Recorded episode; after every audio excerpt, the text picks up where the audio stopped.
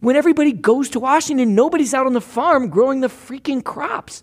I feel like I have more, not more, but as much influence on public health policy and public health sitting here at Athena uh, than I would at HHS every day of the week. I'm Dan Diamond. This is Pulse Check, and that was Jonathan Bush, this week's guest, reflecting on his career path. There aren't many healthcare executives like Bush, the outspoken CEO of Athena Health, an IT company, and there aren't many executives like him anywhere. He's someone that's intrigued me for years, and we caught up after doing a panel together at the World Healthcare Congress earlier this month. I've been especially interested in how Bush, a guy from a famous political dynasty, chose to focus on healthcare and why he feels free to say basically anything, as you'll hear quickly in this interview. Just a reminder you can find Pulse Check on your favorite podcast app. My favorite podcast app is Overcast. I hope you'll rate it, review it, share it with friends. That's how we grow, and you can tell me who you'd like to hear on Pulse Check. I'm at ddiamond at politico.com. And now let's get to Jonathan Bush, the head of Athena Health. You started Athena Health in, in your 20s. You were, you were well capitalized, you had a lot of resources you decided to start a company that was targeting essentially maternity care problems. What possesses a guy, a 27 year old guy, to do that? It was a family idea. It was a, it was like let's do something socially important that we'll feel good about. Um, we were into kids. We were into midwifery. Um, we were not well capitalized. I'll, I'll, I'll, go back on that. It was very hard to raise money for this idea. And uh, we, you know, I think the first round we were able to get together 1.6 million dollars in fifty thousand dollar chunks. Well, let, let, me be clear: you yeah. may not have been well capitalized. You had a network of resources that perhaps uh, the average entrepreneur. Oh, I had huge white girl problems. Like I was all set for private education and network and connections and all of that for sure. And I was at Harvard Business School, where you can, you know, everybody calls you back if you say, "I'm, I'm doing research at Harvard Business School and I have a question for you." Oh, well, the Harvard Business School has a question for me. They call you back, even if you're just a putz you know, trying to build your own business plan. The the evolution of Athena 20 years later. We were talking about this right before going on the air. It's your 20 year yeah. anniversary. Yeah.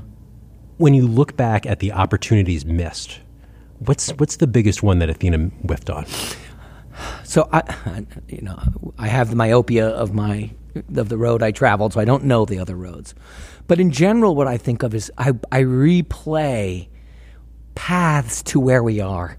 Um, if we could only have done this differently or that differently, if we could only, and you know, on bad days uh, when I've been you know drinking too much, I'm like, that was it. We would have been done by now. There would be a healthcare internet.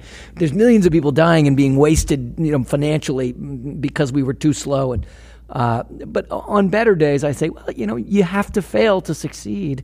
So each one of the wrong turns, uh, you know. I, at 20 i feel like we did okay. I mean look at all the companies that started that didn't get to you know whatever we are in market cap and a billion in revenues. 15% of visits to the office of the doctor last year happened on athenanet on the freaking internet. It's Who a major accomplishment. I mean, yeah. Yeah. And the, while the growth rate isn't still 35%, it's still big. There's still thousands of more doctors in queue.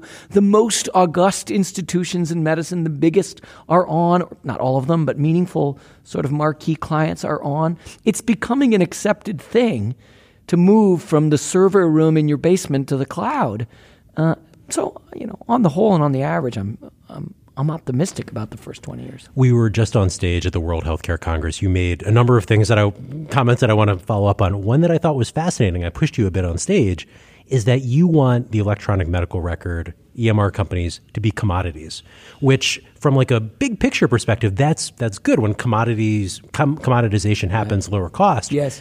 As the CEO of a company that specializes in EMR, that hurts your business. Then. Yes, so it's good. This is why God gave us the podcast to dig deep on on those types of things. Yeah, there aren't 700 people staring at us. Right. It's just so us talking. It's not really that we want the EMR as you think of it to be a commodity. What you want is thou- so so the experience of the doctor and the patient engaging in cure diagnosis and cure. You actually want to be highly customized. You don't want five or 10 competing EMR experiences. You want five or 10,000 because medicine is not a $3 trillion market. It is, it is tens of thousands of couple billion dollar markets, each in a different specialty and a modality. And you want each of those front ends to be able to have many, many highly specialized choices.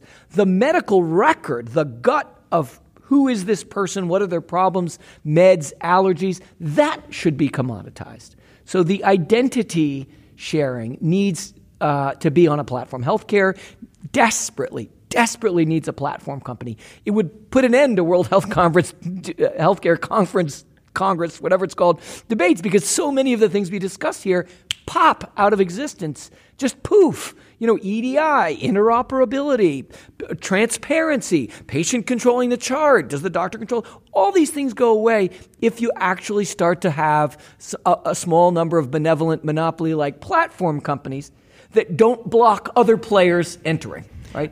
I, I, just want to step back before plunging forward again, which is you, you live this world, you know this terminology. Many listeners to this podcast are folks who work on the Hill or in DC and might not be quite as familiar. So when you are looking at interconnectedness, interoperability, EDI, all of these issues, what is the issue that folks right. on the Hill need to be grappling with yes. that, that is getting overlooked in DC? Well, I think the folks on the Hill really need to take a look at this internet thing. I think, guys, it's going to be big. I know you all still have your Blackberries. And you know, our, I've our seen government even uh, optimized yeah, for Blackberries. I've seen government yeah. computer systems. You know, I have a friend who's hopefully about to be a general. I've seen the, you know, for security reasons, he's got a guy who types, reads in one laptop and then manually types in another one. like, holy shit, you know. But but the, the basic concept of uh, the whole world of medicine today, the HITECH Act, which everyone's got to buy an EMR, the whole term an EMR, an electronic medical record, people, as we just discussed, think of that as the computer system that the doctor types into. That's an absurd idea. That's a terrible idea. There shouldn't be such a thing. Right? Doctors should add to a record that the patient, that is everywhere the patient wants uh, to be, right? And, and that's a totally different conception. The whole concept of electronic data interchange, like I'm going to ship some data over from my little computer to your little computer, that is a concept that doesn't exist outside of healthcare, right? The, the concept of platforms with apps sitting on top, we all understand. Everyone on the Hill has an iPhone next to their Blackberry, which the office gave them, and on it are many apps that were not made by Apple, right? Many of them completely compete with Apple's email app or texting app or whatever, right? Many of us message on things besides Messenger, right? All of us do in, in various ways.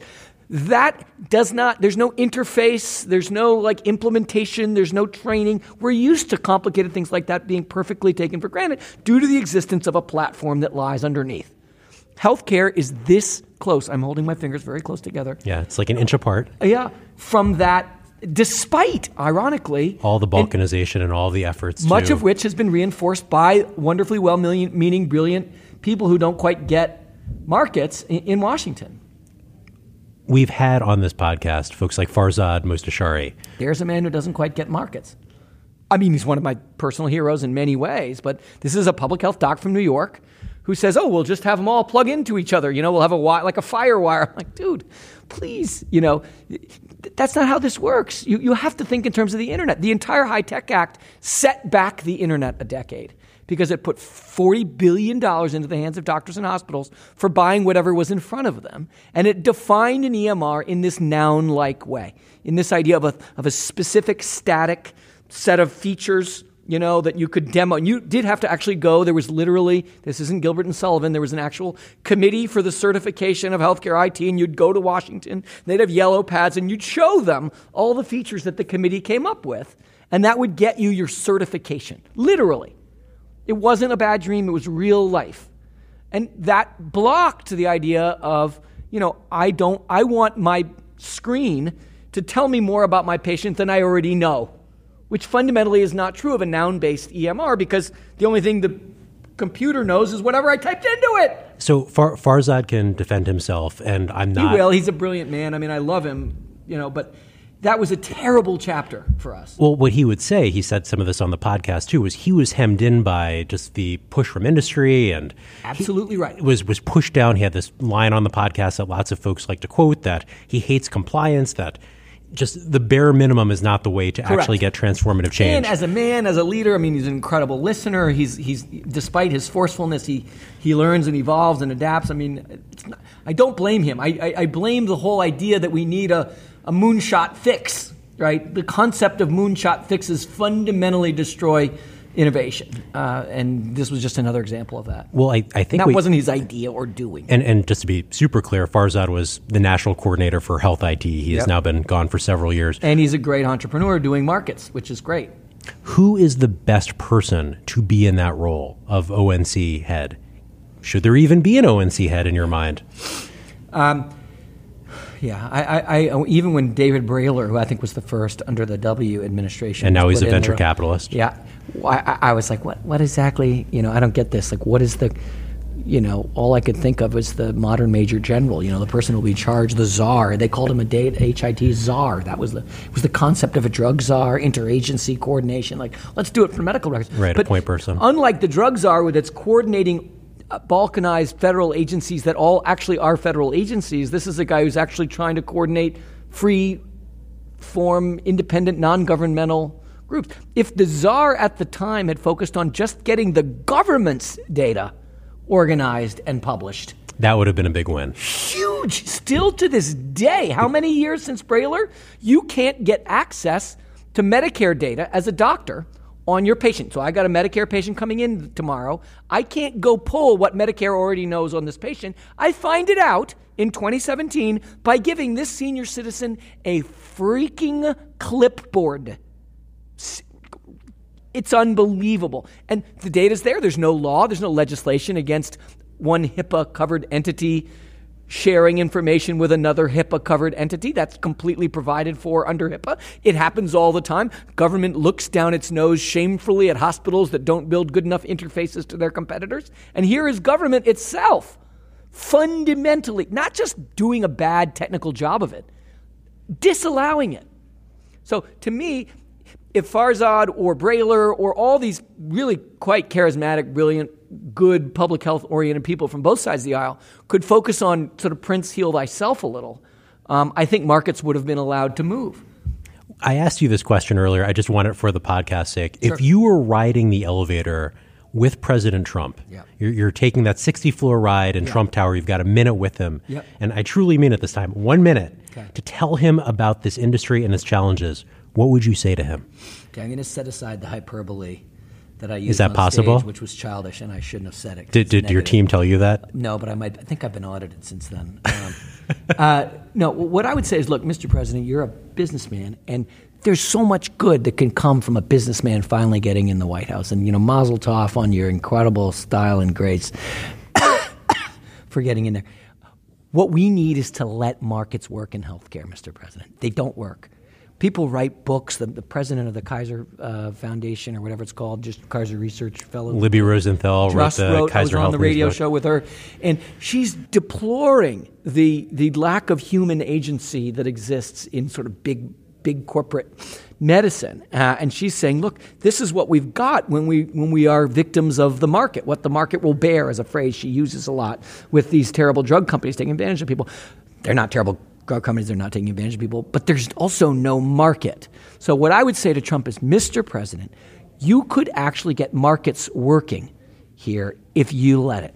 And I've got a short list of things you could do to do that. So since we're since we're talking about Trump, Yeah. and you you are remarkably liberated, it seems at times to say whatever is on your mind. Not not Well, I'm times. following the model of the great leader himself, who seems remarkably liberated to say what he thinks. So You predated him, though. And you know what? I don't even think I know they say you know he's a narcissist who's, who's tender. I think he can handle a punch or two. I don't think he minds guys like little tiny guys like me saying you know that he's a putz. Well, he, he seems to like mixing it up, and and you are someone who also likes to mixing it up. to get in the mix. Yep.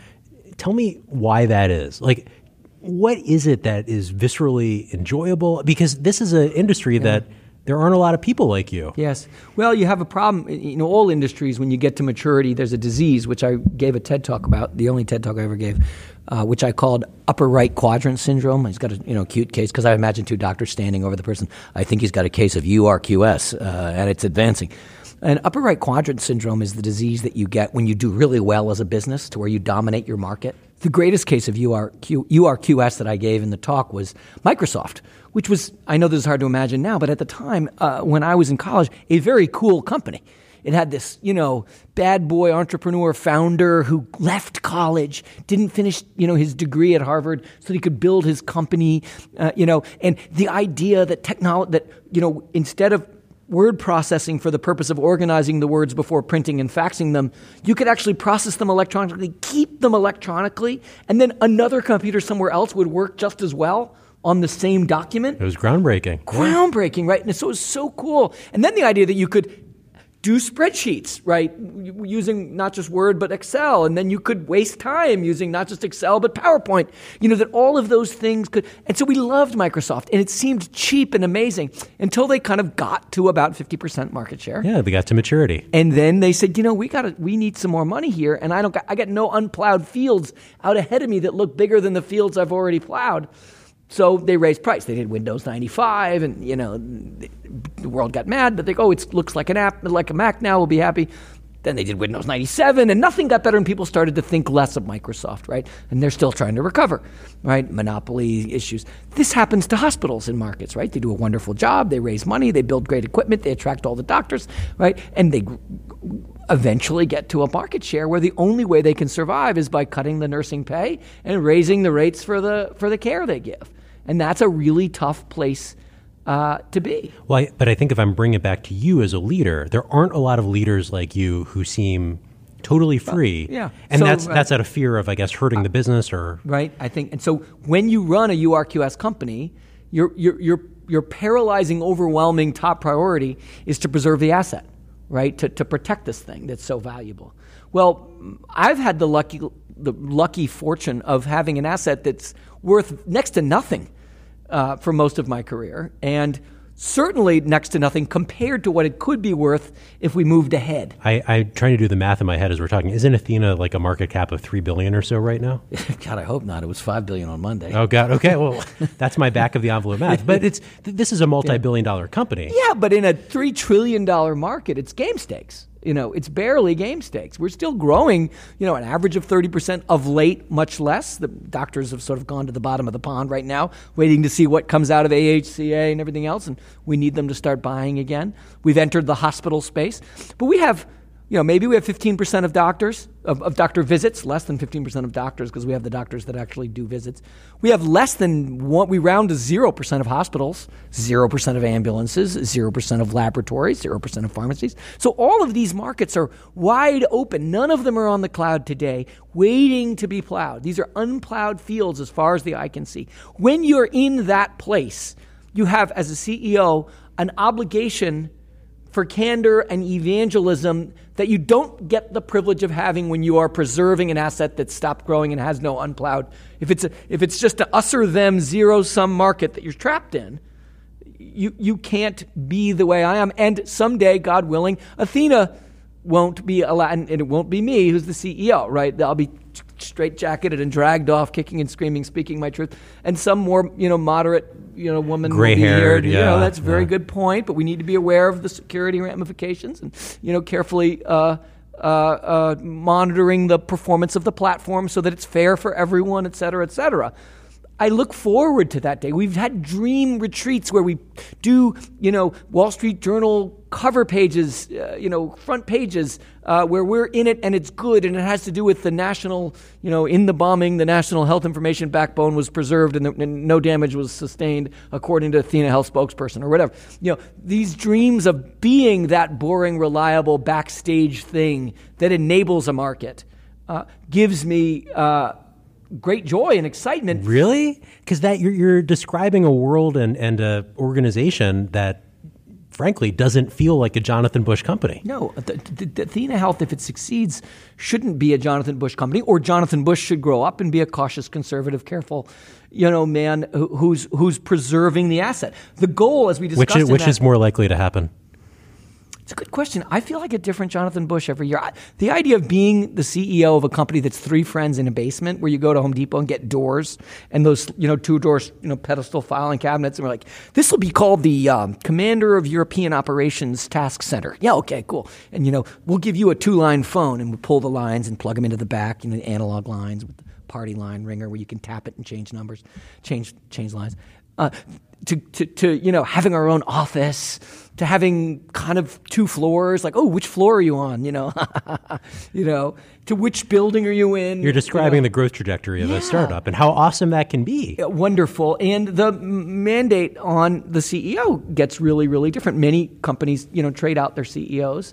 We've somehow avoided that, and I think partly it's because I've been just as enamored by the challenge of the new job as I was by the old one, because my prime mover has been this social mission. I would like to see there be a healthcare internet. That I, I, I like entrepreneurship and I like business leadership and I like strategy. I like investor relations. But what I really like is that goal.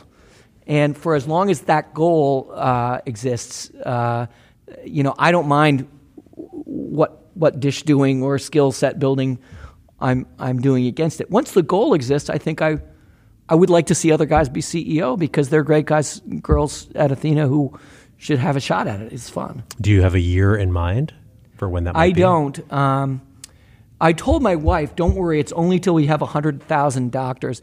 She left me, so I, can now go as long as I want. That, that idea of that being your your your X to solve for uh, changes a lot of things. It changes what products you allow. It changes whether you allow competitive EMRs to be sold to your own customers. You in fact enable it. We market competitive products to our own products to our customers. Uh, and when they win, we, we do get a piece, we get a platform fee, but much smaller than if they actually charge our products.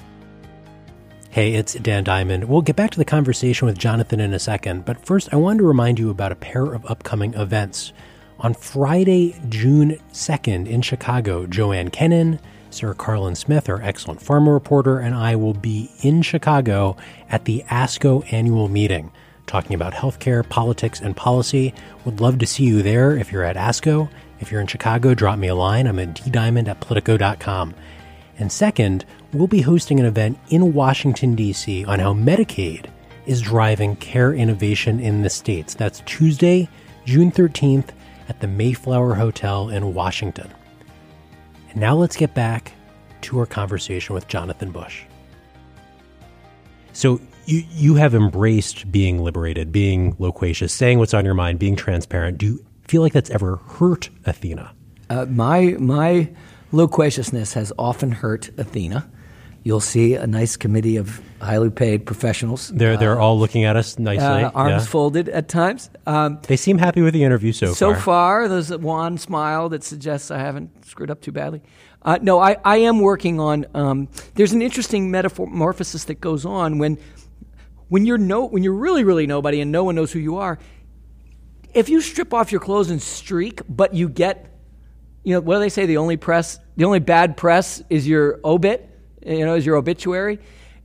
When when you're starting and no one even has any idea that you could do this on the cloud at all it doesn't matter what there's no downside. It's all upside. To getting Today- attention. yeah today there's 90 million patients on athenanet. There's 93000 providers on athenanet. There's something to lose. And so uh, my tone has to acknowledge the downside. You know we're not yet fully in urqs that we discussed earlier but there is something to lose and my tone has to reflect that Well, I'm, I'm curious specifically because there was a episode I want to say two years ago, two and a half years ago, with David Einhorn in Greenlight Capital, the activist investor Yes, who was yes. short selling, and he used a number of your statements on Jim Cramer and elsewhere to try and build a story Yeah. that Athena was being propped up by Yeah. you and your personality. yes Do you do you feel like that was a fair criticism? Uh, yeah, I think that um, all startups lean on what they have at the beginning, and if they do a good job, they build more uh, lasting, more resilient institutional fiber in place of it, and then they move up. So I still use force of personality, founder, you know, mojo, whatever you get from people for being a founder. Um, but I hope I use it kind of towards the tip of our spear, and the rest of the company runs in a more mature way. I don't lead product management anymore at Athena. I don't go into product management meetings saying, this thing here is the thing that needs to get built next. I, I get that as, you know, I can see what we're building next because each PO on each agile team rolls up to a PM that prioritizes the scope of those teams. And I get to see basically, and I can say the ship needs to go there you know, and point in a direction of the sea. But that's a complete change. I, I, I am more audience member than anything else uh, in that process. And I used to be my whole job. You know, similarly, I used to be very involved in sales. I'm not involved in sales hardly at all. There's a few enterprise deals that I meet with uh, before they sign, but by and large, that's an area that is sort of Jonathan personality free. Um, I think this, when we're sitting here in Washington talking about why CMS hasn't given access to its own Medicare data to doctors treating Medicare patients, that's still kind of a thing that no one will say that we need to say. The benefits to Athena and many others too, uh, if they if we break through that wall, is vastly in excess of the damage I could do by ticking off, you know, the president or whatever in the short term. Well, in, in, in terms of that, we are in D.C. You speak your mind on politics and policy. Yep. Your family name is Bush. It is. It's a political dynasty. Your your brother Billy Billy Bush played a small role in the presidential campaign. Yes, yes, he did not uh, sign up for that role. It was a volunteer role of sorts. Uh, but but I, ha- I have a bigger question, which is this: How much does that Bush family name constrain you from talking about politics or, or policy? I don't think uh, the Bush name. I get headwinds as a Bush. People sort of automatically assume I'm a certain, you know, I'm a W sort of look-alike or uh, you know or think alike. You know. Uh, you seem slightly different from I'm, W. I'm, yeah, we're all. I mean, of course, we're different. You know, Jeb is different from George, and my parents are different from George and Bar. Um, I proudly, you know, enjoy uh, being a Bush, even though sometimes it's a, you know, I get unconscious bias against me. I also get unconscious help. People, oh, I love your family. Thank you for your service, you know. And I, am like, I didn't do anything. You know, I was a, I was a medic in the army for one year. You know, I'm not, I, am not, a game changer. You know, uh, and they give me they give me support that I don't deserve as well. Um, by and large, I, it, I've been a Bush since I was born, and Bushes have been in public life since I was in first grade. So it doesn't, no, before first grade, if you include like CIA and, and all these jobs that, you know, we bumped into when Uncle George would come to Maine for the summer, and there would be Mr. C sort of looming behind him with the communications equipment. You know, it's it's a norm for me. It doesn't it doesn't really factor at all. Well, if if this is a norm and you have goals that you want to see change yeah. in America, why don't you run? You know, it's really interesting. I think one of the megatrends that concerns me most about public life in the United States is that you can only make change through the government. I, I have two problems with that. One is you can't make change through the government. Um, As government our president is finding out a little bit. Absolutely. You get the deep state issue, but then you also have all of which is appropriate. We designed a tricameral paralyzed system of government for a reason, which was that we had an underlying assumption that this weird collection of colonists would each want to go their own way and that that would be okay, that we would only govern to the minimum acceptable uh, level that sort of allowed, that, that, enabled commerce and trade and civil society. Um, so, one is it doesn't work that well. That's one concern. Uh, and there's huge unintended consequences to it. Think about Obamacare, all these weird unintended consequences that these brilliant, wonderful people did not possibly imagine when they created it. And the other is when everybody goes to Washington, nobody's out on the farm growing the freaking crops. I feel like I have more, not more, but as much influence on public health policy and public health sitting here at Athena uh, than I would at HHS every day of the week. Even though I revere Tom Price, I'm, one of the choices that Trump made that I sort of kind of like a lot of Trump choices, even though Trump's personal style upsets me a lot. Um, and Price is a you know was a private practicing orthopod who worked in inner city care, cares a lot about the public health. Did he ever use Athena Health Records? Do you know? He didn't, but he was our congressman and he knows Athena really well. Uh, and he gets the idea of open data. I actually think that this year could be the year that CMS opens its gates after all of these great intelligentsia from Harvard, you know, ruled the place uh, for so many years. All of whom were friends and colleagues and, and people that I admired as as thinkers, but really just you know, did not have any faith or confidence in the common player. Or in the markets. Or in markets, didn't even know what they were, you know.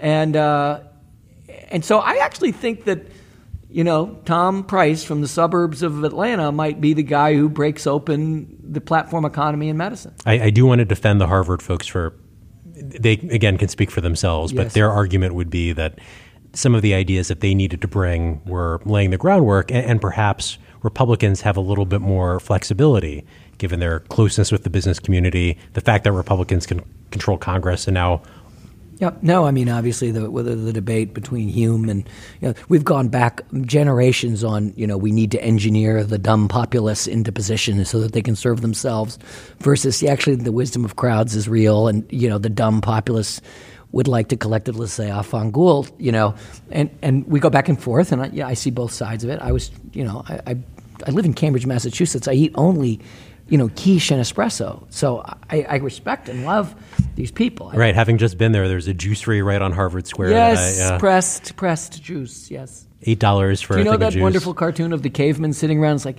I don't get it. Like we only eat organic. Like, yes, I know this cartoon. Wild, you know, and we die we, by we, thirty. Yeah. yeah, and we die at thirty. I don't get it. You know. So I, I could go deeper with you on philosophy and the evolution of the cavemen to the yeah, Harvard professor, yeah. but why, why don't we close our conversation by just talking about healthcare writ large, yeah. where Athena fits? Are we are we in a place where transformative change is more likely to happen than than not, given all of the various trends and all of the talk about this? We finally need to reform things like sharing data, or are you looking and seeing more of the same across the industry? Well, all transformations happen from the outside in, the ones that I know about. I mean, you occasionally have this moonshot idea, but it doesn't actually create, you know, when we did the Manhattan Project, we, we weren't planning on having a sustainable, growing, evolving economy for nuclear bombs. You know, the moonshot, you know, it's taken 50 years for a, sustainable m- moonshot economy to build up around, and, you know, it's unclear whether that first thing sped it up or slowed it down. Um, so what healthcare needs de- desperately is is a market, and what markets need, especially information product markets, and healthcare is mostly an information product, uh, are platforms. And, and, so, to me, and, and there are very legitimate confounding variables that screw that up for good reason in medicine. The most important of which is the safety net problem. Right? We don't. For markets to work really well, there needs to be the a, a large pool of non-participants that the participants want to draw in, right? The first Tesla was a quarter million dollar thing that went for 20 minutes but looked hot and only a bunch of rich people, right, could afford it. The next one was 100 or 80,000, 60,000, but you added your extras and you're at 100,000. They hit another wave. You know, now they've got a 40,000 and they're selling their IP to Hyundai, you know, and everybody could get into some kind of EV, right? If there was a law saying everybody must have an electric car, we would not have those Hyundai EVs, right? And there is a law saying everybody must have health care, uh, which is not a bad thing. There's obvious moral value in are, that. Are you, are you talking about EMTALA, the law that everyone has to have emergency access to health care? Because the ACA doesn't necessarily say that everyone has to have health care, just you have to have health coverage Therein or pay a penalty. Challenge, right? The Creative Act in medicine today is how much market force can we allow into the game while still providing a safety net, right? It's that simple. If we allow more market force, we'll have less safety net, and that will hurt people for a time, for a small while hopefully small, for some unknown while. If we knew how long, it might be easier. If we have less market and more safety net, the product will continue to rise out of affordability and it will affect everyone adversely. So that is the Scylla and Charybdis. That is the delicate balancing act that we are playing. Athena Health plays a could play an incredibly valuable role in making whatever market force energy there is highly liquid right? So once there's the ability to shop, the ability to keep your money if you don't buy, or to keep your money if you build, buy a cheaper product, there needs to be the ability to shop for that product. And what AthenaNet and Athena Health represents is the opportunity to shop. For doctors to shop for specialists in hospitals, for patients to shop for doctors. And if, if we get that going, no matter where society draws the, the bottom line, that, that, that minimum bar whether it's EMTALA or whether it's everybody has to have all 10 minimum essential blah, blah, blah features, whatever market force is allowed, Athena will provide liquidity to make that lead to innovation. You've been doing this for years. You know so many folks across the industry. I remember seeing you once at the New Yorker Festival asking Atul Gawande a question. Yeah, from the crowd. I, I yeah. yeah, yeah, just going Lobbed up to the. it in. Yep. Who is the smartest person in healthcare? Who is the person when he or she speaks, you say, that is that is uh, gospel. That is right on. That is such a brilliant question because one of the great ironies of healthcare is that the smartest people are wrong or, or just aren't relevant. And this is one of the great, like, for example, I think Atul Gawande is the smartest, most compelling, most followable. I give money to his thing. I think he's just the most inspiring. Every book, every article. Every reporter wants to be him. But he grew up inside of Big Med. He know the medicine he knows are the surgeries that he gets to see that make it to Brigham. Now he's wandered afield a little bit, and his thinking is evolving. But one of the great problems with medicine is we think of it as a thing for thinkers to solve. And it's actually just a quarter of our economy. It's actually just tides and weather and barometric pressure and eating choices and exercising choices. It's a swirl. It's a force of nature, is what you're saying. That's right. It's a force of nature. And so by, by as soon as you be, sort of put yourself out there as a healthcare thinker, you acknowledge the perfect tragic flaw, which is that you can't be a healthcare thinker. You could be an observer, but you can't be an agent of of major change because it's systemic and deep and it's right. can outlive your, us your all. opportunity to make a change is to create an opportunity for the crazy ones, whoever they may be, to follow you into, but not to make the non-crazy ones by your, you know, uh, do what you want. a, a quick word of defense for Gawande, who goes to India and has done all kinds of reporting around the Yeah. country, and and I think has done a good job getting outside that bubble. But since you're talking about Yeah. the the kind of the flip side of this, Yeah. if there are the folks who realize their role and are observers and try to be helpful, who who are the barriers? Like who is your nemesis in healthcare? Yeah. Who's preventing things in your perspective from getting better? Um, yeah, please do defend Atul. He, he is my a personal hero of mine. Um, I just don't think he understands markets that well. I don't think he's had much training in markets, how markets work. And I don't think most people who think about healthcare policy understand the social importance, the public health importance, the help for the poor and lower middle class importance of markets in medicine. That's the one missing uh, Achilles heel. And I forgot your question. The question is, who's your nemesis in healthcare? The, the, Right. the person who's blocking things from getting better. Yeah. I, rather than name someone because it's it changes all the time, it is the peace in all of us. My This is the first time you haven't been totally liberated to say say what's on your There- mind. there is no someone. I don't have it because even the people who say the most outrageous things, there are very few people in medicine that I think are shills or crooks. You know, even the people that I just want to choke. I, I'll apologize as I watch the life, you know, depart as their eyes roll back in their head. I'm sorry, it's not you. You know, As- as you're choking them, as you're making the hand motion. Exactly. I- I- It's more the idea. It's the disrespect for the human for, for humanity for average humanity and um, the belief that we won't provide public health if it is not in a command system i think that in all of us i have it i worry that if there's no command system people won't be taken care of and when i do that i'm ashamed of myself i think that that is what blocks healthcare from the biggest problem with healthcare is not how expensive it is. It could be more expensive for some people, and that would be great. It's that for all of that money, it is not an expression of our humanity. It is not connected to what we want. It's not where we actually are on the demand curve that is the biggest problem.